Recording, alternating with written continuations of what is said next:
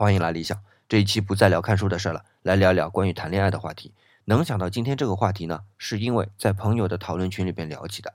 起因是一个关于恋爱的心理问卷调查。因为这个讨论群有很多心理咨询师，为了要进行一些工作坊的课程，特别设计的这份问卷调查。这份问卷的第一个问题就是感情中你面临的最大的困扰是什么？我当时呢就没法选，因为记得我最困扰的是当我知道我应该去恋爱的时候，完全没有去恋爱的冲动。问题是，我怎么就知道自己该到了恋爱的时候了呢？其实不过是身边的朋友、同学都在各种恋爱，而自己呢却像个没事人一样，没有想去恋爱的感觉，也没有人追。如果现在去找一个词去形容当时的心情啊，就是焦虑。